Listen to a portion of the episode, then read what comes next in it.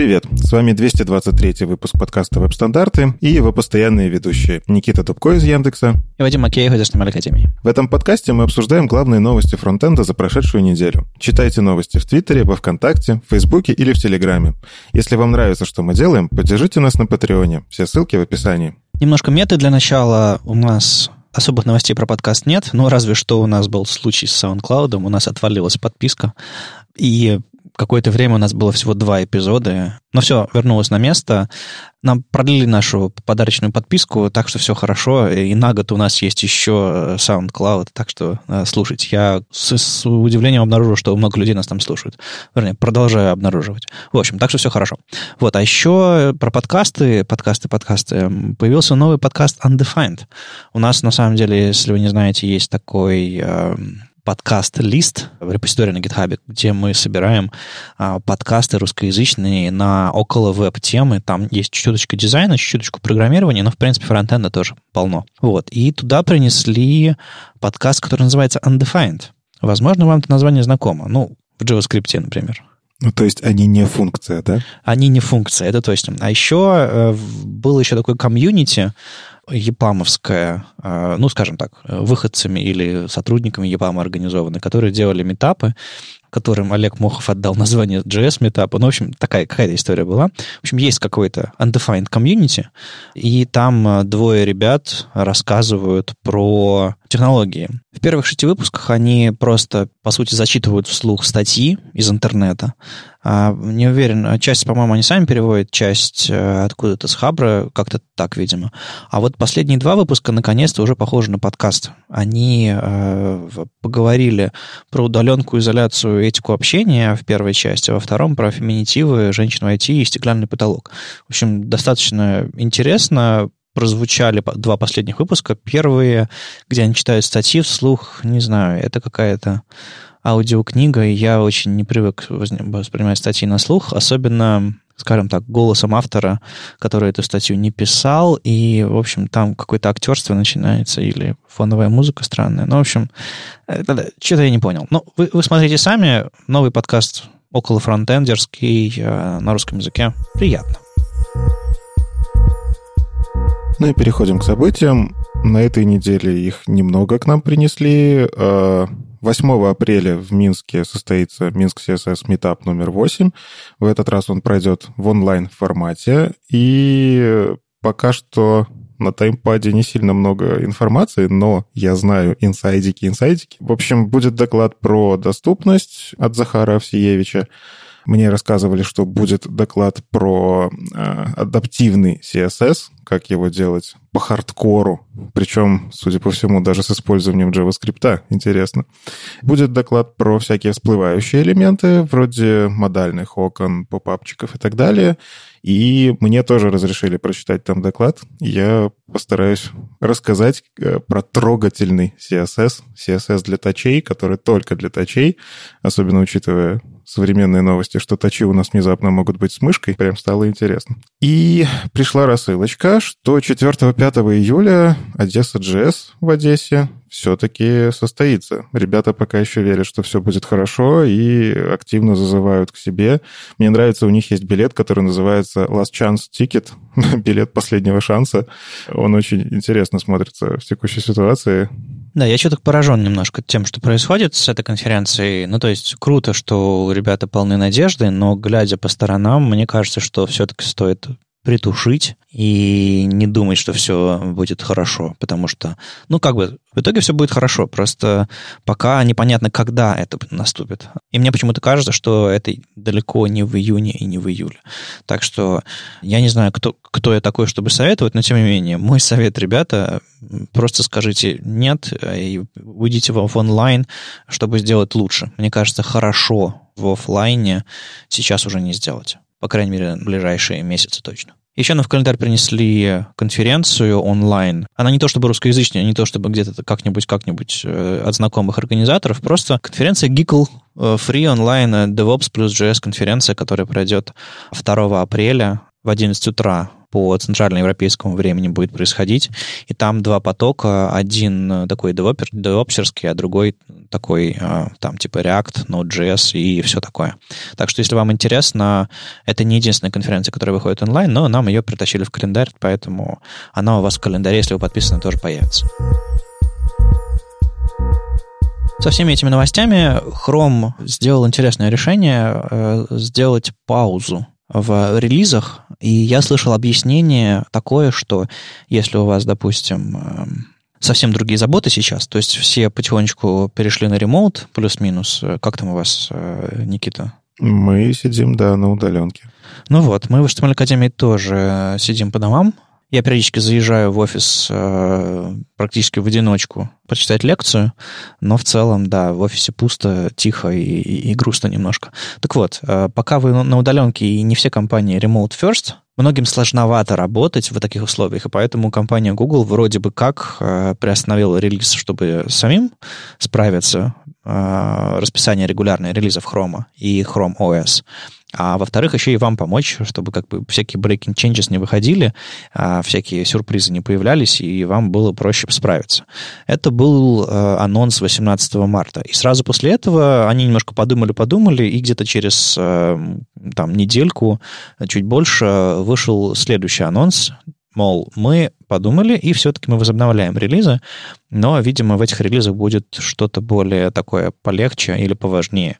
То есть вопросы безопасности, немножко сместится расписание выходов релизов и все остальное. То есть Chromium будет продолжать выходить во всех его вариациях. Я полагаю, все остальные браузеры тоже будут обновляться, но, видимо, какие-то супер фич, супер релизов, наверное, там, которые, там, не знаю, могут что-то поломать или сильно поменять, наверное, не будет, просто потому что, ну, не время, наверное. И это вполне себе адекватное решение со стороны компании, несмотря на то, что IT страдает от этого меньше всего в силу удаленности, но как бы мы тоже люди, у нас есть родственники, мы тоже живем в городах, которые могут закрываться, поэтому, конечно же, стоит полегче вот с этим э, раз в 6 недель э, расписанием, потому что жизнь э, чуть тяжелее сейчас. И как-то очень совершенно не вовремя Safari со своими новостями. И многие были страшно рады читать, что Safari блокирует сторонние куки а, по умолчанию теперь, без вопросов. Но некоторые задались вопросом, а стоит ли делать это прямо сейчас, когда вам снова нужно тестировать, не сломалась ли ваша авторизация, не сломались ли ваши там рекламные кампании, не сломалась ли, не, не пострадает ли ваш бизнес от этих изменений. И кажется, вот пост 24 марта а, Джона Виллендера в блоге WebKit в Safari долгое время был такой механизм включен уже, назывался Intelligent Tracking Prevention, ITP. Это значит, что Safari пыталась врубиться а, по действиям сайта, по, там, по, по кукам, по всяким там запросам и всему, всей остальной активности сторонних сайтов, которые, допустим, вставляют рекламу, там, внедряют какие-то виджеты, пыталась понять, пытается этот сайт вас трекать без вашего активного согласия и пыталась пригасить все вот эти вот попытки, так или иначе. А intelligent это значило, что э, не просто все закрыто, а значит, что что-то можно, что-то нельзя, Некоторое поведение считается подозрительным, поэтому прикрывается, некоторое поведение считается нормальным. И, в принципе, это был, была большая буча, где-то год, полтора назад примерно так, а может быть, уже больше времени прошло. И они, в принципе, прикрыли краник, но немножко, немножко все еще какая-то струйка текла Мол, можно было сторонними куками как-то пользоваться для того, чтобы там авторизация, для того, чтобы там что-то трекать. Более того, они в своем посте тут пишут, что разработчики придумали кучу способов обходить все это. Во-первых, у них получалось обнаруживать тот самый ITP и делать какие-то штуки на основе, на основе самого механизма. То есть он обнаружен, и можно уже поэтому каким-то образом фингерпринтить в частности.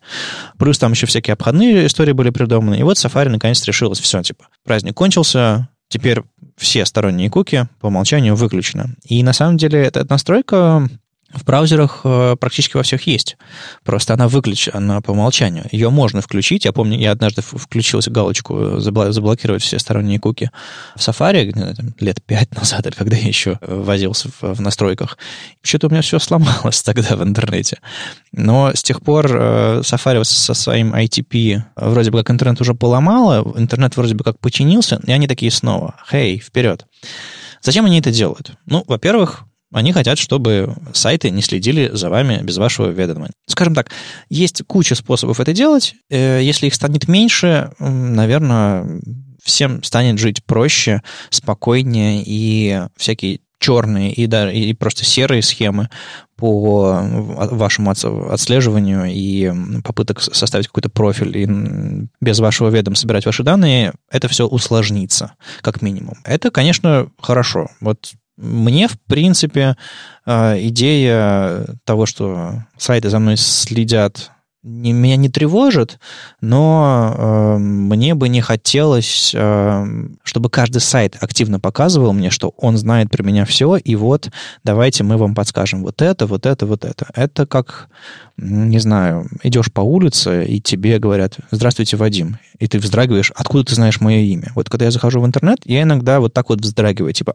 а какого черта вы все про меня знаете? Ну, это вполне себе очевидная история. У меня буквально вчера был случай, искал в интернетах оборудование всяческое для стриминга. Может, я это блогером стану, не знаю. Сейчас время такое благоприятное. Благоприятное. А? Бл... О, красивое слово. А, искал себе штатив и освещение. И сегодня уже с утра, причем искал я на одном ноутбуке, и как-то сегодня с утра уже на моем персональном устройстве, ну, в смысле, на телефоне мобильном, бац, и у меня выводится реклама всевозможных штативов для GoPro, для чего угодно, всевозможного освещения. И это действительно напрягает, очень сильно напрягает. Я догадываюсь, из-за кого это, потому что это там Facebook трекинг и так далее, эти пиксели знаменитые. А, но это действительно напрягает. Немножко неприятно, что действительно два разных устройства, на которых я залогинен по-разному, а, они меня как-то связали, и, значит, теперь у меня повсюду будет это преследовать. Хотя, кстати, парадокс, я уже купил, мне уже не нужен этот товар. Для меня это тоже криповато, но, знаете, вот практически во всех крупных компаниях, которые занимаются таким диджиталом, а, интернетом, маркетингом и всем остальным, чтобы продавать собственные продукты в интернете, там сидят целые команды, которые на этот механизм механизм опираются так или иначе. То есть э, редко собственными руками они это делают, но часто используют инструменты уже, которые подобные вещи умеют делать э, умно всячески за вами следить, там, склеивать ваши профили на разных устройствах, догонять на других сайтах и так далее, и так далее. И это мощный инструмент по привлечению. То есть, грубо говоря, если вы можете выпустить клевый продукт, про который никто не знает, то у вас есть сейчас инструменты, чтобы э, догнать пользователей, найти пользователей, склеить их интересы и подсказать или, допустим, порекомендовать что-нибудь релевантное человеку, который зашел на ваш сайт, поскольку вы знаете, что он был на других сайтах, и вот это вот все. И вроде из этого можно сделать много хорошего, но я вот не знаю, Хочу ли я это? Ну, у меня отношение чуть более спокойное. Я в целом понимаю, что реклама в любом случае показываться будет. И будет показываться на основе вот этих самых кук. И мне кажется, все-таки лучше, пускай мне показывают релевантное, э, хотя тоже странно, мне кажется, нерелевантный продукт, который я уже купил, показывать еще раз. Но это уже э, на откуп маркетологам. Но все-таки лучше пускай показывают то, что интересно мне, чем то, что интересно чему-то рандомному. Ну, знаешь, я иногда э, захожу на YouTube под другим профилем. А, там есть несколько организаций э, на YouTube, которые я использую. И э, когда я вижу, что смотрят люди на YouTube, у которых профиль натренирован на привычке этого человека, мне страшно за людей мне страшно за мир, куда мы катимся. Я с криком возвращаюсь в свой обычный YouTube, смотрю свои обычные рекомендации, думаю, господи, все, все хорошо. Люди интересуются там, не знаю, там музыкой, немножко политикой, немножко там а, звукооборудованием, еще чем-то таким. Вот прям как я. Наверное, все вот этим интересуются. Естественно, это чисто мой профиль. Но когда я выхожу вот в, в анонимный YouTube, господи, как все, как все плохо. Они, это там усредненный вкус среднего человека. Это прям самый яркий пример. Я не хочу, чтобы YouTube показывал мне усредненное что-то. Это, это особенно больно. Ну и вот мы обсудили сторонние куки, все дела. Главный анонс в этом блокпосте. Все классно. Джо, Джон Виллендер рассказал. И тут как-то между строк где-то там что-то там немножко...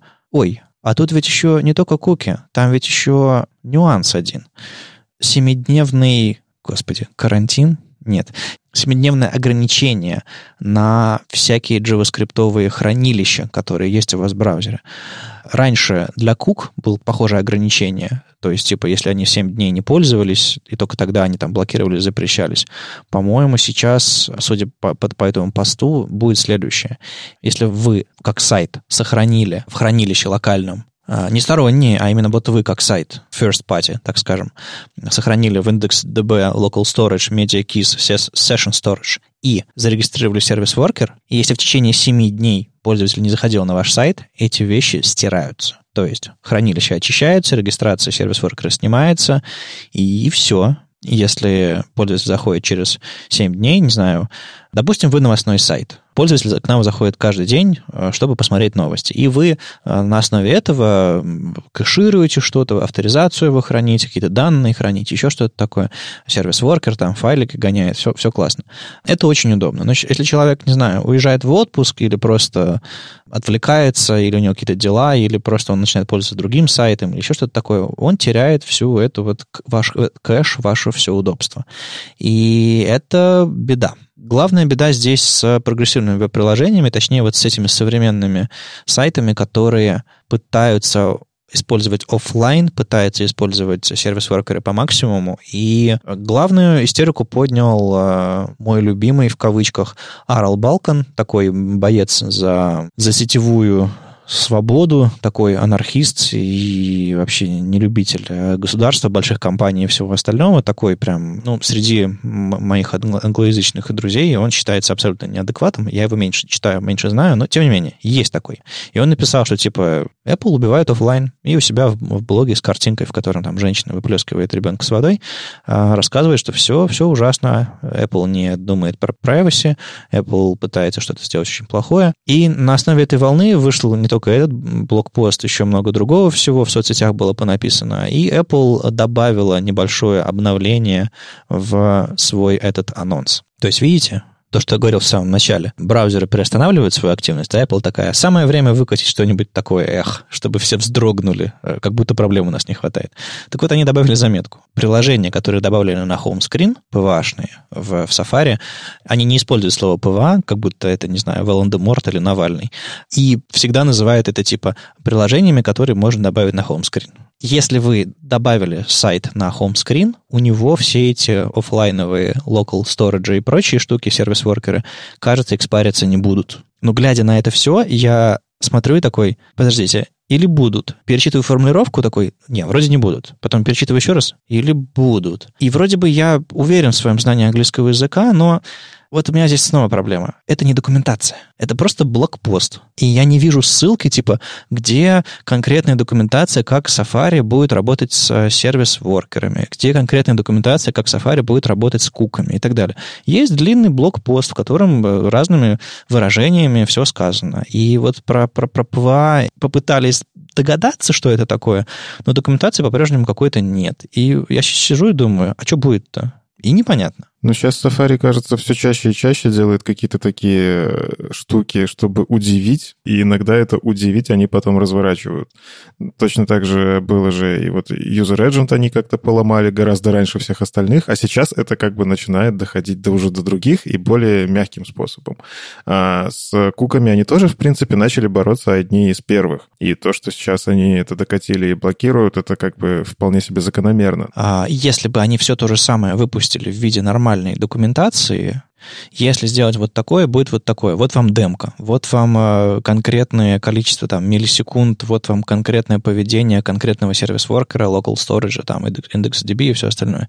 Нет, типа, если у вас сайт такой, ну, будет вот такое. А если у вас вот такой, и они такая, так, они объясняют, типа, ну, obviously, ну, бывает же не Safari, там другие правила. А откуда, как мы догадались? Почему так безответственно? Это как-то очень странно. В общем, тот пост Арла вы можете почитать как э, пример неадеквата, но был еще классный пост Джереми Кита Apple атака на сервис-воркеры называется, а, в котором он гораздо более адекватно все расписал и заметил одну интересную вещь. Получается, что хороший сайт в интернете должен быть обязательно установлен как иконка на рабочий стол, а, на screen вашего iPhone или iPad, чтобы адекватно работать с local storage, сервис-воркерами, куками и всем остальным. Если он останется в браузере, что вполне адекватное поведение, он через 7 дней будет терять все свое JavaScript хранилище. И это дичь какая-то абсолютная. То есть, что за ограничение? Или, или Джереми неправильно интерпретировал пост, и я тоже неправильно интерпретировал пост несколько раз, прежде чем вчитаться в, в другие интерпретации. В общем, Apple удивляет, но Джереми, кажется, объясняет, что это все эм, ну, он в конце смешно радуется про то, что, ой, можно откинуться и наблюдать за браузерными войнами. Это было скучновато последнее время, но у меня такого чувства нет. Кажется, это очень не вовремя. Кажется, скоро все больше и больше сайтов начнут уже не на Internet Explorer просить обновить браузер до Chrome, а когда увидят Safari, будут писать, простите, кажется, ваш браузер пытается сделать работу нашего сайта хуже. Обновитесь, пожалуйста, на что-нибудь не Apple. И, кстати, все эти изменения, они придут в, к вам э, на iOS и macOS в Safari, если вы пользователь этой платформы, э, будут буквально с ближайшими обновлениями. А я уже пользуюсь iOS и iPadOS 13.4, они официально вышли для всех. Я не уверен, вышла ли macOS следующей версии, где Safari 13.1, по-моему. А это обновление, оно приходит и на прошлой версии OS тоже. Мне сегодня пришло, у меня еще не Каталина. Ага. То есть тебе пришло обновление Safari отдельно, да? Обновление безопасности и там Safari внутри. Ну, здрасте. А мне только обновление Xcode сегодня утром пришло. Ну, ладно. В общем, в любом случае, вам в ближайшее время доедет э, тот самый Safari. Вы сможете потестировать, насколько сильно ломается ваш сайт в довольно популярном мобильном браузере. Я не уверен, что у них очень большая доля на десктопе, но на iOS и iPadOS, э, где э, альтернатив нет, у вас тоже нет альтернатив. Ну и перейдем к новостям про инструменты. Вышло мажорное обновление инструмента форматирования кода Prettier. А если кто-то не знает, Prettier — это такой инструмент, который за вас форматирует ваш код и не спрашивает, как его настроить. Ну, там есть парочку настроек, буквально 5-6 штук, а, но по факту вот он такой линтер на минималках, то есть он берет просто и фиксирует все, что считает неправильным, форматирует так, как нужно. Ну, в целом, единственное, вы можете как-то его плагинами расширить. Так вот, вышло мажорное обновление, а, версия 2.0, которое назвали 2020. Я не могу сказать, что оно какое-то прям что-то кардинально там поменялось. Было интересно почитать релиз-ноуты в плане того, что я Притер давным-давно трогал. С тех пор действительно очень много поменялось в плане поддержки различных языков. Плагинная вот эта вот архитектура позволяет по факту втащить почти любой парсер и применить какие-то свои правила. То есть, ну, инструмент такой гибкий достаточно. А, и по факту обновление, оно пересмотрело некоторые значения по умолчанию, которые были до этого, и это было скорее связано, я почитывал вот эти pull-реквесты с обсуждением в сообществе, что, ну вот вы делаете так, а по факту большинство старается там тот же самый ESLint настроить по-другому. В итоге они с некоторыми вещами соглашались и добавляли это в свой дефолтный конфиг. В целом, я не знаю, тут, наверное, особо ничего не обсудить, но я посмотрел на вот это вот все многообразие того, что он исправляет, и не знаю, это, наверное, прозвучит сейчас ужасно. Вадим будет на меня дышать гневно, но я поглядываю в сторону того, чтобы притер взять и втащить свои pet-проекты, чтобы не задумываться о форматировании кода вообще. А ты задумываешься о форматировании кода? Вот прям такой, перед тем, как написать код, ты э, э, кулак к колбу сидишь такой, так, надо подумать, как форматировать код. Он у тебя в голове уже, ты берешь и пишешь. Ну, знаешь, когда ты работаешь один, оно действительно может так работать. Когда ты начинаешь э, делать какие-то вещи с кем-то, пускай даже вдвоем, вам не обязательно большая команда, у каждого в голове сидит свой собственный форматировальщик кода, у своего, каждого свои видения, и тебе в любом случае нужно договориться о каких-то правилах. Я раньше очень яро выступал за настройку ES-лента, подробную причем, то есть не брать какой-то конфиг по умолчанию, а взять реально потратить день, э, настроить все какие-то правила, которые сейчас есть в текущей версии, сделать удобно, согласовав это со всеми участниками команды. Ну и, кстати, да, у нас э, тоже в нашем проекте в Яндекс Поиске у нас используется ESLint э, с большим количеством настроек, именно наших, которые как это согласованы фронтенд комитетом, э, ну, они мне лично удобные, меня все устраивает, э, вот. И я обычно в проект втаскиваю вот этот самый ESLint, и все хорошо. Но кажется, что то каждый раз подстраиваться под новую команду, ну, условно, я прихожу в команду, где уже есть какие-то правила, и они отличаются от моих. Что делать? Снова переговоры или принимать и страдать? А притер, он, ну, он просто говорит, будет так. Вот вы как хотите, а будет так. Вы набирайте как хотите, поставьте меня на прикомит хук, я буду коммитить вот так, а вы уже делаете, что хотите. В общем, да, мне кажется, это расширяется сознание. Я хочу меньше думать, больше кода писать. Э, притер — это прическа-горшок.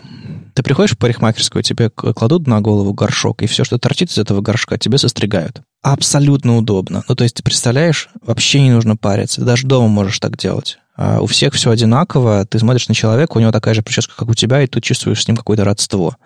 А ты приходишь в новую команду, и у всех а, такая же прическа, как у тебя. И у всех... Главное, там еще небольшая проблема что горшки все одинаковые, поэтому приходится еще голову немножко под, подстраивать под этот горшок. Но ничего, после, после каких-то усилий голова пролезает в любой горшок. И всем отлично, и всем удобно.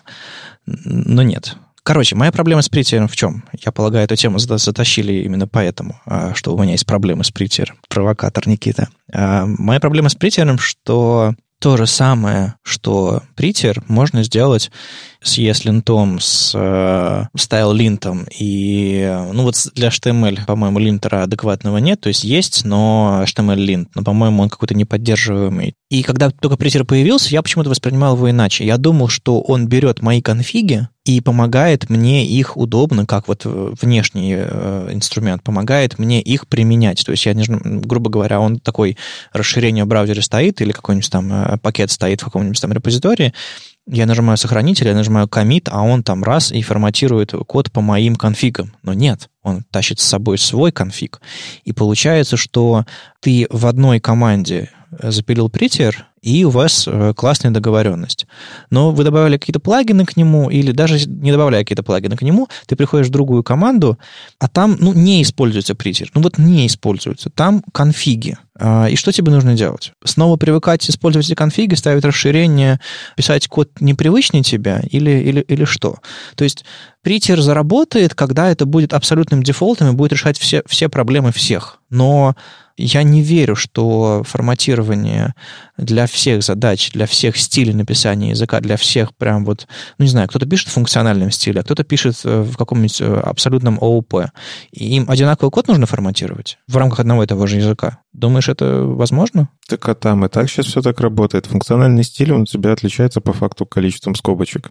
Кстати, да, в Притер сейчас втащили какие-то специальные эвристики, которые позволяют определить, что ты пишешь и как ты это пишешь. То есть это не просто вызов функции со скобочками, а он реально пытается определить, сколько там вызовов вложено, не используешь ли ты действительно какой-то функциональный там чейнинг или еще что-нибудь. И в зависимости от этого он по-разному форматирует. Ну да, да, я, я помню, как работает притир. Ты, ты типа какой-то пишешь какой-нибудь объект или, или массив, еще что-то такое, ставишь, добавляешь еще один пункт туда, раз у тебя все переформатировалось что? Или ты, не знаю, ты э, код свой э, сохранил, закрыл, потом возвращаешься и не узнаешь, потому что прийти решил, что типа на уровне там прикомита или еще где-нибудь какого-нибудь там фикса, э, он решил, что код твой должен выглядеть иначе. То есть ты написал его в одном виде, а он теперь в другом виде. Ну, то есть понятное дело, что эта конструкция остается теми же самыми, но их форматирование, и ты такой, это и точно я написал. И вот этот момент э, отсутствия контроля и вот этих вот эвристик, которые откровенно непонятно, не всегда понятно, как работают, и пытаются засунуть в голову каждого в один красивый горшок, я, честно говоря, не очень понимаю. Ну, я когда-то много чего не понимал, э, мои взгляды со временем меняются, но я снова и снова пытаюсь попробовать притер, я смотрю и думаю, господи, чудовищно почему э, они пытаются не сделать хороший инструмент для автофикса по конфигам, которые люди настроили для себя, под свой стиль, под свой взгляд, а пытаются сделать общий конфиг для всех. И учитывая, что он все-таки настраивается там, а, плагинами, какими-то исключениями, еще чем-то такой, то есть он уже, он уже не сквозной, это уже какой-то такой авторитарность какая-то с, с исключениями, а, которые прописаны где-то, что с собой не утащить э, удобно. И... Просто в тебе говорит какая-то творческая жилка, ты, видимо, вкладываешь какое-то творчество в свой код. А, мой посыл такой, а, мы чаще все-таки читаем код, а не пишем. Писать код, и он за тобой его переформатирует, меня действительно в свое время это тоже оттолкнуло от притера, ну, потому что я писал так, а он взял, сделал и по-другому. Мне потом подсказали, что это можно на прикомит повесить, и ты не будешь видеть. Но по факту это, как, не знаю, читать э, что-то... Я, я постоянно читаю очень много кода. По факту у меня большая часть моей работы — это чтение кода, а не написание какого-то нового. Потому что, ну, особенность большого проекта, где нужно понимать все тонкости. По факту, Бритер, он э, форматирует код так, что его читать удобно большинству. Он форматирует понятно, э, достаточно читабельно. Это, я не знаю, это как вот ты любишь сравнение, это как Маяковский и остальные поэты. Ну, Маяковского сходу прочитать с его вот этими выравниваниями не, не каждый сможет. Но зато очень красиво, творчество. Зато остальные читаются гораздо проще, э, какой-нибудь ямп, и, и все понятно. Огромное спасибо тебе за этот пример, потому что он легко конвертируется в контрпример. Маяковского можно читать только, если то, что написано, сделано лесенкой. Только тогда получается тот самый ритм, только тогда получается то, что а, автор пытался изобразить. Те самые паузы, те самые обрывы, те самые... само чувство вот этого текста, оно сохраняется именно из-за графической его формы. И если все это сейчас быстренько так, пробел один, а, форматирование строк такое, так нашли рифму, поставили точку с запятой, еще что-то такое, а, закавычили, расставили точки, и смотришь, думаешь, господи, что за чудовищное? Не рифмуется, не, не работает, какой бездарный чувак это написал. А, а выясняется, что это просто от, э, включили претер на поэзию Маяковского. То есть я не очень не люблю, когда люди э, начинают рисовать отступами, то есть, типа такие, вот мы сейчас вот, у меня вот, э, я добавлю э, ровно 13 пробелов, и тогда у меня из-за длины моей переменной все встанет в, аккуратный, в аккуратный столбик, а потом я еще как будто бы табуляцией, но на самом деле пробелами отобью все вместе, чтобы э, поровно все выровнять, и значения были в столбик, еще что-то такое. Вот это ужасно, делать так не надо, и Претер, по-моему, с этим как раз воюет, хотя не уверен до конца. Но у тебя должна быть возможность писать код, как ты хочешь, ложь, должно быть решение на уровне команды, и такое понятие, как редакционная политика, которая существует, допустим, в, а, в типографике, в, просто в, в редактировании текстов, оно должно иметь свое место. Мы потеряем часть а, выразительности, индивидуальности, еще чего-то в коде. Да, оно там есть. Код — это... Мы, мы не машина.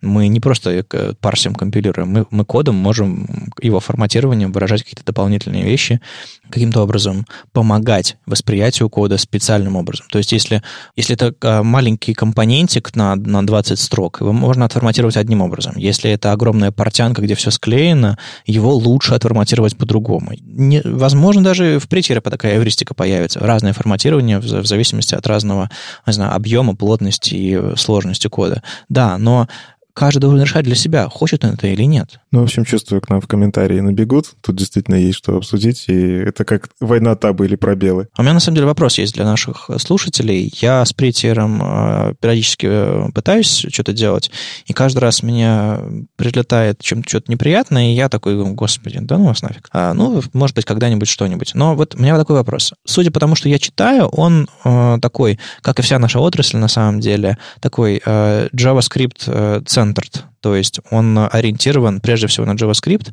Все вещи касаются исключительно новых релизов, там, про TypeScript они говорят, еще что-то такое. Понятное дело, что на JavaScript много пишут. Но насколько он адекватно а, форматирует HTML, CSS, насколько он работает с SVG и вот это все. Мне очень интересно, потому что я знаю, где лежат приоритеты всех разработчиков, которые пишут на JS, в JS. Претер, кажется, не, не инструмент для всех остальных языков, хотя во фронтенде есть, кроме одного языка, что-то. Расскажите про ваш опыт использования Претера в, в языках там э, типа HTML, SVG, CSS, каких-нибудь еще конфигах, еще где-нибудь. А если у вас там все это работает или наоборот не работает, мне интересно послушать. Э, может быть, ну то, что я JS пишу меньше, чем HTML и CSS, например. И типа нужно мне это? Вот, вот не уверен. Поговорим немножко про производительность. На этой неделе вышла интересная статья Джоша Камю про то, как он использует современные форматы изображений и почему именно так. Он ссылается на хорошую статью Cost of JavaScript Эдди Османи, где есть такой посыл. 200 килобайт JavaScript гораздо более дорогой, чем 200 килобайт картинок, потому что браузеру еще всякие вещи нужно делать по парсингу, там, выполнению этого кода, подготовке прогреву, там, не знаю, вашей машины JavaScript.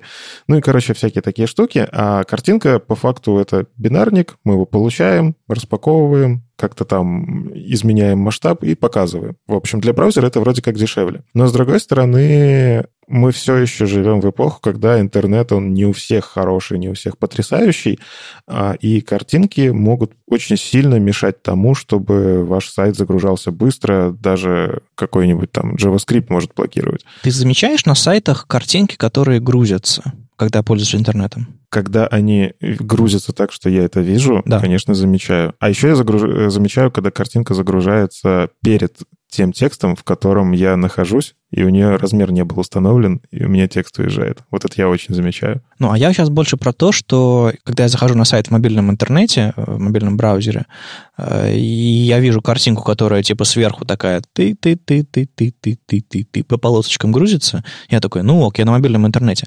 Но когда я на десктопе домашнем э, интернете, который там быстро вижу такие картинки, я поражаюсь. И у меня автоматическая привычка такая, типа, окей, посмотрим. Я иду и смотрю там, картинка полметра, метр, полтора, два, кто больше. И это не гифка, с гифками все понятно, это чудовищно. Э, как бы формат нужно убить и забыть.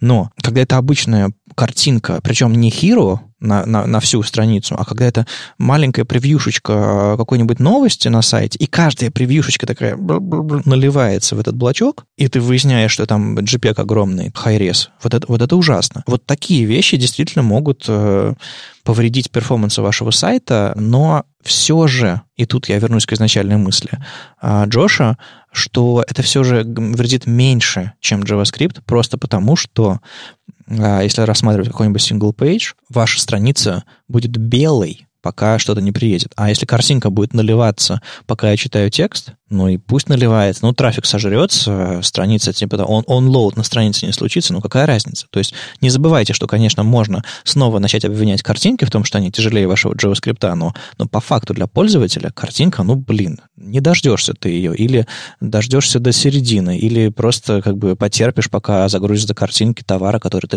шел смотреть. Все равно JavaScript дороже, и просто сам принцип его работы такой, что даже если у вас не page, интерактивность очень часто открыть меню, открыть форму, отправить что-нибудь такое, это очень важно. Но, тем не менее, есть способы, как сделать загрузку картинок, в том числе гораздо лучше, быстрее. Для начала, да, действительно отказаться от гифок. Это тренд современный говорит, что GIF уже умер, ну и правильно.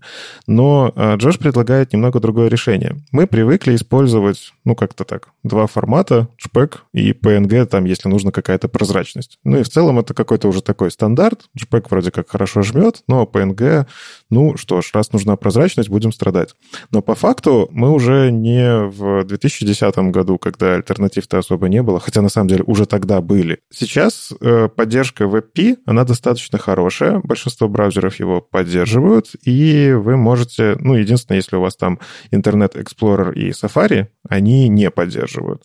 Все остальные браузеры хотя бы потому, что они на Chromium движке, как, как правило, они WebP могут. И WebP, он внутри себя может как прозрачность, ну, то есть это такой контейнер, который на самом деле может и PNG в себя засунуть при желании, так и всевозможные оптимизации JPEG. Ну, то есть это не JPEG, он сжимает немного по-другому, и в среднем в среднем, я говорю, не всегда, это тоже нужно замерять, но в среднем VP весит меньше. Э, просто в свое время как-то, когда ты разбирал в своем видеоблоге сайт CSS Minsk.js, к нам набежали с комментариями, что «Ой, а вы VP не используете, у вас JPEG на сайте». Так вот, JPEG был сделан специально. Он был э, сделан при помощи алгоритма сжатия Гуцли, опять же, гуглового. И это штука, гусли, гусли, будем называть гуслями, прикольно же, а, они сжимают процентов на 15 эффективнее, чем WebP. А, То есть я WebP по-всякому крутил, а этот алгоритм все равно круче. Поэтому, да, в среднем WebP хорош, но если у вас какой-то статический сайт, где вы можете сами контролировать картинки, можно поиграться и с шпеком. Но вернемся к новости. У нас остались два браузера, которые не умеют WebP. Это Internet Explorer, ранняя версия Edge, ну, потому что, и Safari. Что делать с ними? Так вот, на самом деле Safari и Internet Explorer умеют другие более крутые джпеги. То есть у нас есть давным-давно JPEG 2000, который умеет Safari. Он сжимается эффективнее в среднем и ну, в целом Safari умеет его очень давно. А что делать с Internet Explorer? У Internet Explorer есть свой формат JPEG XR. И он тоже эффективнее HPEG. На самом деле HPEG настолько, ну, можно сказать, древний формат, и в нем не то чтобы сильно много что-то поменялось, что действительно многие браузеры в свое время работали над тем, чтобы как-то его оптимизировать. Но Google, так как захватил рынок, он смог пропихнуть свои WebP, а остальные браузеры как-то вот в итоге непонятно, почему они не захотели втащить в себе тот же самый WebP, но свои форматы по-прежнему поддерживают. И, в общем, все, что вы можете сделать, это вы можете сделать picture, в котором указываете три формата изображений. То есть у вас есть WebP, JPEG 2000, у него JP2 расширение, и JXR — это для JPEG XR. Джош, он э, предлагает вот это решение с тремя форматами, и там нету JPEG, там нету PNG внезапно. То есть вот, вот, как, как, как с этим быть? У нас мир должен что, поменяться под это все? На самом деле он даже объясняет, что это решение будет работать в Internet Explorer, который не умеет в Picture. Дело в том, что Picture — это как обертка, и если браузер его не умеет, он эту обертку воспринимает как div. Хотя, кстати, я не уверен, что Internet Explorer корректно это воспринимает. Работает, работает, проверено. JPEG э, прекрасно подключится в IE, э, но тут другая проблема, что что тут фалбэчный формат — это JXR. То есть, если какой-то браузер не умеет ни WebP, ни JPEG 2000, и ты ему как фалбэк предлагаешь JPEG XR, это очень странный фалбэк. Я бы как фалбэк все-таки предлагал JPEG, но тогда мы отказываемся от поддержки IE. Ну, самое забавное, что в итоге Джош говорит, что да, можно делать так теоретически, но у себя на блоке я использую два формата — WebP и JPEG. То есть у него стоит WebP в Picture как source, а как fallback и IMG так это JPEG. То есть он замерил, что у него Explorer немного, трафиком приходит. В общем, как бы можно немножечко пожертвовать и давать только JPEG, который тоже нужно делать оптимизированно. А вот интересно, как он у себя в блоге собирает? Э, у него картинки хранятся в каком формате изначально? В PNG, а он потом при сборке делает из них JPEG и WebP, или он все-таки хранит в JPEG, потому что ну, все редакторы экспортируют JPEG, э, а WebP далеко не все. И вот э, более того, меня интересует, честно говоря, инструменты для сборки какой-нибудь там, не знаю, статики или какой-нибудь там NPM-пакеты или там gulp плагины или что-нибудь типа того, там веб-паковские плагины, которые могут сделать мне э, что-то подобное. То есть я им на вход даю картинку, а они мне генерят вот эту вот триаду WebP, JPEG 2000 и JPEG XR. Э, я вот пользовался одним таким пакетом, Sharp, по-моему, называется. Так вот, он э, какой-то тяжеленный бинарник, он постоянно всякие несовместимости с Node.js у него были, там, пересобирался под разные версии, и, в общем, были большая беда.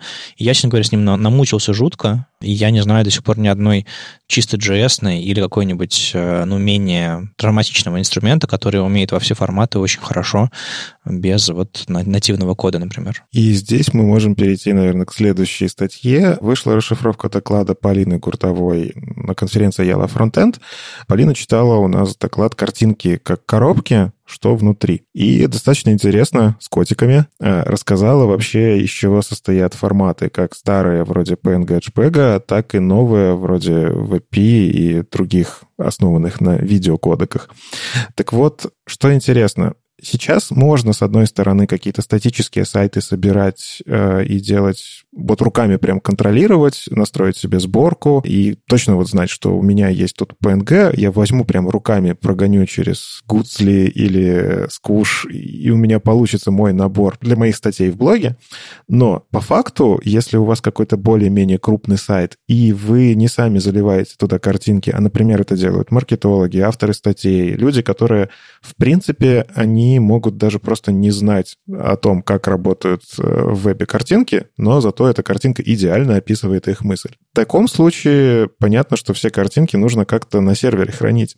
Так вот, можно хранить их э, на сервере как раз-таки в исходнике, то есть то, что вам автор статьи взял, прикрепил к вашему посту где-нибудь в WordPress, вы храните это, но для того, чтобы отдавать на клиент эту картинку, используете что-то вроде прокси. У злых марсиан есть как раз инструмент Image Proxy. Это такое API над картинкой. Вы запрашиваете картинку и можете сказать, я хочу, чтобы эта картинка пришла мне в формате WebP а, такого-то качества, такого-то размера, и вам именно такая картинка и придет. Хотя по факту у вас хранится там какой-нибудь PNG на сервере, и он как исходник. Понятно, что там есть всевозможные оптимизации, кеширование для того, чтобы картинки не пересоздавались постоянно, но в целом, кажется, это такой годный подход, когда у вас что-то наполненное контентом, который вы не контролируете. Я, к сожалению, пропустил доклад Полины, но из статьи я узнал или снова вспомнил то, что JPEG 2000 поддерживает полупрозрачность, и подумал, что если бы JPEG XR еще и поддерживал полупрозрачность, тогда проблема, не знаю, прозрачные фотки фотки с прозрачными областями эффективно сжатой, у нас бы решилась совсем.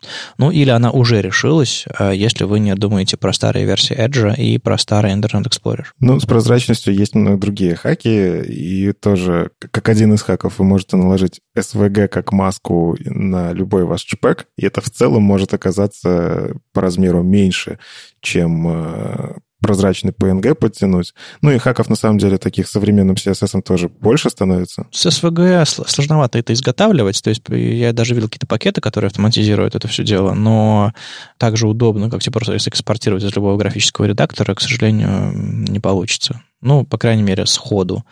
Было бы хорошо, конечно, иметь э, форматы, которые это умеют. И форматы у нас есть, просто браузерная поддержка да, страдает. Ну, то есть, в принципе, если вы ориентируетесь на Safari и на все остальные браузеры, кроме IE, то сейчас вот JPEG 2000 плюс WebP должен сработать. Вот это для меня новость. Э, я этот момент упустил. Надо поэкспериментировать. Ну, в общем, в любом случае, следите за картинками на ваших сайтах. Это все еще может быть ресурс, который человеку в роуминге сделает очень больно и ударит по кошельку. Но пока роуминг... Ха, а сейчас же роуминг — это уже не такая актуальная тема. Но в любом случае, да, задумывайтесь, что из-за вас тают льды. Знаешь, тут на самом деле, как с глобальным потеплением, есть одна такая вещь, или там, не знаю, там с раздельным сбором мусора, вот со всеми этими штуками. Если посмотреть на всех людей и оценить сколько они там э, генерируют там углекислого газа, там э, мусора и всего остального, то, в принципе, достаточно много, и это все, конечно, классно было бы поменять. Но поменять при, привычки миллионов людей, миллиардов людей, э, довольно сложно. А есть некоторые точки приложения силы, которые позволят некоторые вещи сделать проще. То есть, допустим, большое крупное предприятие тратит деньги и переходит там на, на возобновляемую энергию или там, не знаю, меньше выбрасывает всего, или государство начинает перерабатывать пластик и так далее, и так далее. Так вот, а, к чему это я? Я не просто про экологический активизм сейчас, я про картинки. В интернете, в принципе, видно, что фронтендеры плюс-минус разбираются, как сделать дизайн своего сайта э, адекватными форматами. То есть люди, люди совсем э, адские вещи не используют. Уж поверьте мне, я на сайты смотрю не из браузера, а из DevTools обычно. Э, так вот, если посмотреть на дизайн сайта, все в порядке обычно. А вот если посмотреть на контент сайта, там, где все проблемы происходят. Поэтому та самая точка, куда стоит приложить силы всем нам, это встроить в системы сборки, в системы CMS, в прочие, прочие, прочие, прочие все штуки, плагины, которые автоматически ресайзят картинки до нужных размеров, конвертирует в нужные форматы и так далее, и так далее, чтобы пользователь мог из э, Microsoft Word скопипастить картинку, чтобы она встала прекрасным JPEG 2000 в WebP на финальный сайт после того, как произойдут все автоматические процессы. Вот это то место, где нам стоит приложить больше всего усилий. И, возможно, вот эти вот CDN, все эти серверные решения или решения на уровне админок, а, это то, на что нам нужно сфокусироваться больше всего. Ну и, конечно же, а, ну, по крайней мере, с точки зрения урона, который мы наносим, именно контентом, он гораздо выше. Но в то же время ничто не мешает нам более адекватно готовить графику для интерфейсов. Поговорим еще немножечко про производительность. Что-то мне нравится эта тема в последнее время очень сильно. Вышла еще одна статья от Дэйва Руперта. Она про то, как он взял и убрал 33 секунды с полной загрузки страницы, просто починив свои шрифты. Подожди, 33 секунды — это... Это, это много. Прям секунды. Да, 33 секунды. Это же очень много. Да, но парадокс-то в чем?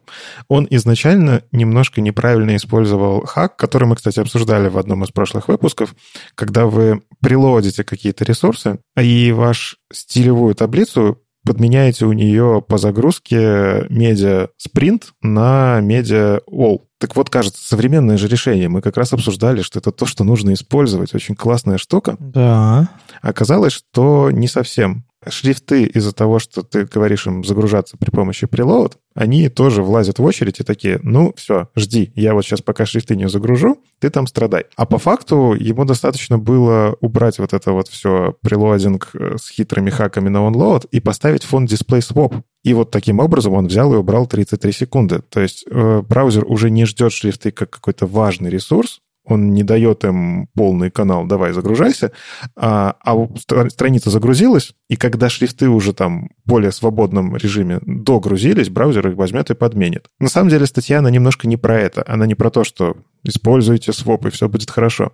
А здесь Дэйв начал просто анализировать, что он уже старался сделать свой блог очень производительным. Он читает всевозможные статьи, доклады, ездит на конференции про производительность. Ему важно, чтобы все было хорошо. Но что он заметил? Что, в принципе, многие так называемые best practices, которые надо, вот все говорят, что надо, они устаревают. То есть вот этот вот его прием с прилоудом, он был в свое время вполне себе актуальный, вполне себе хорошо работал. Но как только появляется какое-то новое свойство, старые какие-то значения, возможно, стоит пересмотреть. И здесь он говорит, что вот посмотрите, у вас по факту, если есть какая-то JS-библиотечка, загружающая ваши картинки, а подумайте, может, вам достаточно использовать атрибут loading lazy и все, с шириной и высотой. Или посмотрите в сторону того, что а может, вам и не нужно бандлить ваш JavaScript, а бандлить нужно только для старых браузеров, а в новых отдавать модули. Ну и много таких вещей, которые, ну вот, они кажутся, лежат на поверхности. Многие из нас тоже когда-то там лет пять назад задумались о производительности своих бложиков, оптимизировали и такие все, у нас все хорошо. А на самом деле нет нам все еще нужно следить за тем, как это все развивается, подстраиваться под всевозможные условия. И то, что раньше было очень производительно, очень классно, и прям давайте везде использовать. Сейчас это может быть даже ухудшение производительности, просто убираете эту вашу оптимизацию и становится лучше.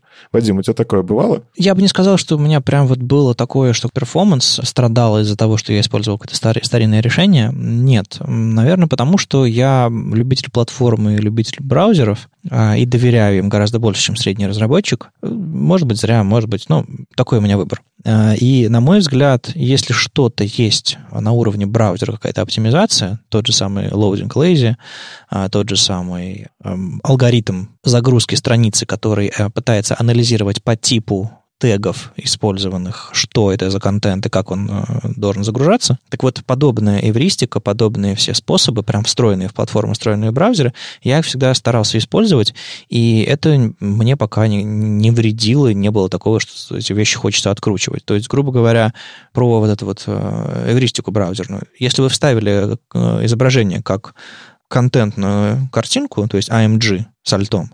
Вы браузеру сказали, это контентная картинка, это не дизайн, у него приоритет достаточно низкий, поэтому сначала нарисуй все, загрузи все, а картинку уже загрузишь по остаточному принципу. Если вы браузеру даете стили в шапке, вы ему говорите, алярма, это самое-самое важное, иначе мой сайт не нарисуется. Браузер берет и рисует. И вы не просто прячете ссылку или там способ загрузки ваших стилей в JavaScript, а вы прямо вот отдаете в самом-самом-самом начале, в самом верху сайта.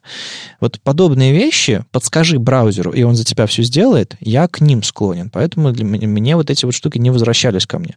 Более того, Дэйв просто с самого начала не понял, что такое прилоуд. И более того, браузеры пытаются нам это подсказывать. Если сейчас в Chrome ты что-нибудь прилоудишь, то, что не используется, Chrome тебе в консоли такой, типа, э, мы это предзагрузили, но не использовали, нафига? И у меня такое бывает, э, когда, допустим, на сайте используются шрифты, а, и я этот сайт, допустим, делал, у меня эти шрифты еще локально установлены. Так вот, э, Chrome такой, типа, я взял локальные шрифты, а зачем я тогда перезагружался шрифт из интернета? Ну, я такой, ну, Chrome, ну, у людей же этот шрифт не стоит, это у меня стоит, потому что я дизайнер этого сайта.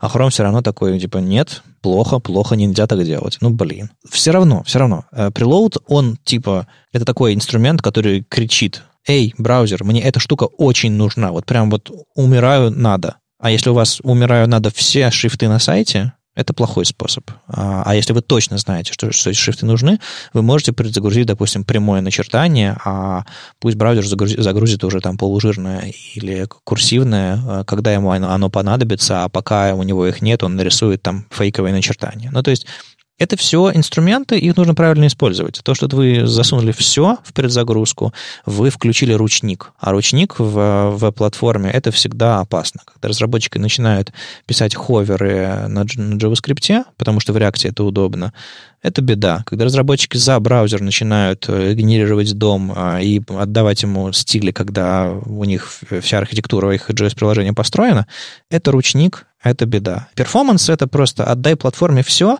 оптимизируй какие-то отдельные вещи, подскажи браузеру, там, не знаю, will change, подскажи браузеру preload, подскажи браузеру, там, а, э, containment, вот это вот новая спека, которая говорит, где там что будет отрисовываться. Подскажи браузеру, но не делай за браузер. Вот это ключ, ключ к перформансу. К слову о loading lazy. Тут Дэйв говорит, что, по мнению некоторых разработчиков, он слишком жадный, и он начинает загружать картинки до того, как вы докрутили до этого места, и вам кажется, что все, все неадекватно. Мысль номер один. Этот атрибут сделан для того, чтобы браузер, анализируя окружение, в котором находится ваш браузер, анализируя скорость сети, анализируя там, как вы пользуетесь страницей, сам принимал решение, как вам грузить эти картинки. Типа, нужны они вам прямо сейчас или нет? Если у вас там настройка в браузере стоит экономить трафик, или, ну, допустим, на, на уровне, э, вот у меня мобильная операционная система iOS, когда я в роуминге, у меня есть все равно доступ в интернет, там я пользуюсь международной симкой, и там я на этой симке включаю режим э, low data чтобы доступ в интернет был, но на уровне операционной системы, чтобы операционная система говорила э, приложениям или, в принципе, выключала какие-то фоновые синхронизации данных и все остальное. Браузер эту, эту настройку тоже может взять и, почувствовав, что у вас сотовая сеть в режиме low mode, в принципе, не будет предзагружать картинки. Или просто отключит эти картинки, например. Вместо них будет включать прокси-сервер, который будет грузить там заблюренные картинки. То есть это все в руках браузеров. Так вот, относительно loading lazy и его поведения, которое разработчикам сейчас не нравится, прямо сейчас Саймон Питерс и компания пытаются выяснить у разработчиков библиотек, на которые периодически некоторые фронтендеры начинают фалбычить вот этот loading lazy, точнее, просто не фалбэчить, а даже заменять, пытаются выяснить, а, что именно им кажется адекватным поведением, потому что сейчас в спеке ничего подобного не описано. И, возможно, в HTML появится описание, когда что загружать, или, возможно, появится какая-то настройка, когда что загружать. В общем, непонятно.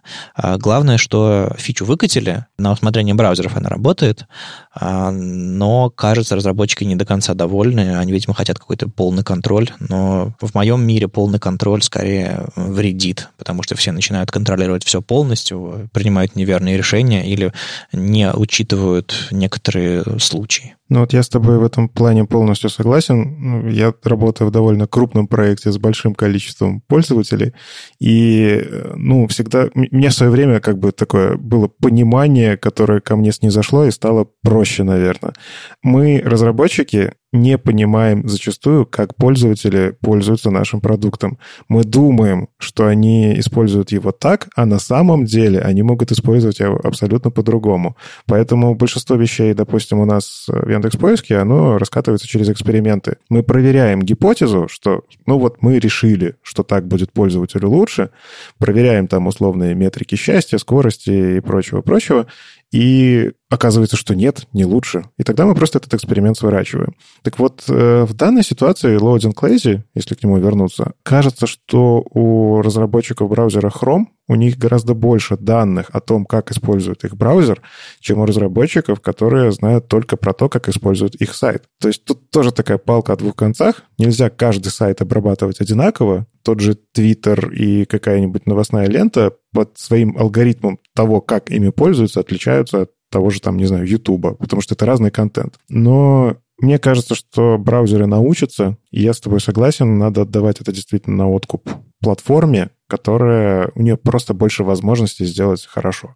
Одновременно хочется сказать, что у всех API, которые просто работают, должно быть э, возможность их настроить. То есть, грубо говоря, чтобы ленивую загрузку можно было включить одним атрибутом, А если хочешь его настроить, берешь и идешь в сторону какого-нибудь, не знаю, API в браузере и говоришь, вот это вот офсет такой-то, э, жадность такая-то, э, вредность такая-то. И, и юмор, пожалуйста, немножечко, немножко смягчи, как, как в одном фильме. Было бы классно, потому что все API должны работать очень просто, чтобы их на уровне атрибута можно было применить, и достаточно гибко, чтобы их можно было подтюнить, если ты знаешь, что ты делаешь. Но не, не такое, что по умолчанию тебе приходится писать какие-то адские программные решения вместо того, чтобы вставить один атрибут. Вот до сих пор loading э, lazy был адским э, библиотечным, э, что, в общем-то, не знаю, улучшало ситуацию или нет. А теперь это атрибут, и давайте ему доверять, если у вас нет поводов не доверять, только в этом случае. Ну и как же выпуск подкаста без обсуждения свежей статьи Ахмада Шадида? А, он продолжает писать клевые вещи про CSS, рассказывать все, что он знает. А возможно, к чему я в большей степени склоняюсь, он просто берет тему и ресерчит ее прям вот до, до, до упора, а, и плюс, конечно же, прикладывает свой опыт. Это совершенно, совершенно очевидно а, из его статьи. В этот раз он решил рассказать про значение авто. А, то самое значение, которое в CSS используется во многих местах и в зависимости от места использования делает очень разные вещи. Но само вот это вот ключевое слово, оно бывает местами крайне полезно. Кроме прочего, я обнаружил какие-то вещи, которые вроде бы лежат на поверхности, но не задумываешься о них и пытаешься применить что-то другое. То есть, допустим, эм, я привык к мысли, что в гридовом и флексовом контексте использование авто возможно не только по горизонтали, а еще и по вертикали. Ну, то есть, грубо говоря, у вас есть блок с фиксированного размера, и вы хотите поставить его посередине. Просто обычный дивчик в баде, например. Вы пишете ему margin left, margin right авто, именно боковые маржины тут работают, и он встает по центру. Браузер автоматически рассчитывает отступы слева и справа и делит пустое пространство. Это плюс-минус понятно. Так центрируются элементы блочные. Так вот, чтобы отцентрировать его относительно э, вертикали, написать просто margin margin, двоеточие, авто для всех четырех сторон, нужно, чтобы у бади, ну, во-первых, у него была высота, чтобы бади был не схлопнут по высоте этого блока. Это тоже не всегда очевидно, пощупайте. А, чаще всего все окно занимает элемент HTML, а элемент бади схлопнут по содержимое. Нужно вам еще и бади растянуть на, все, на всю высоту экрана, чтобы это сработало. Но это пример, это пример из бади. Так вот, чтобы а, сверху и снизу блок тоже оттолкнулся и разделил свое, все свое доступное место, нужно контейнеру добавить display flex или display grid, и тогда отступы сверху и снизу поделятся поровну, так же, как справа и слева. Я вот эту вот технику всегда использую, когда мне нужно что-то удобно отцентрировать подобным образом, потому что абсолютное позиционирование или, допустим, а, абсолютное позиционирование плюс обратное смещение на трансформах, минус 50% вот это все, оно, ну, не всегда удобно, плюс оно выбивает блок из пиксельной сетки, он начинает немножко по-другому рендериться из-за трансформов, но это другая история.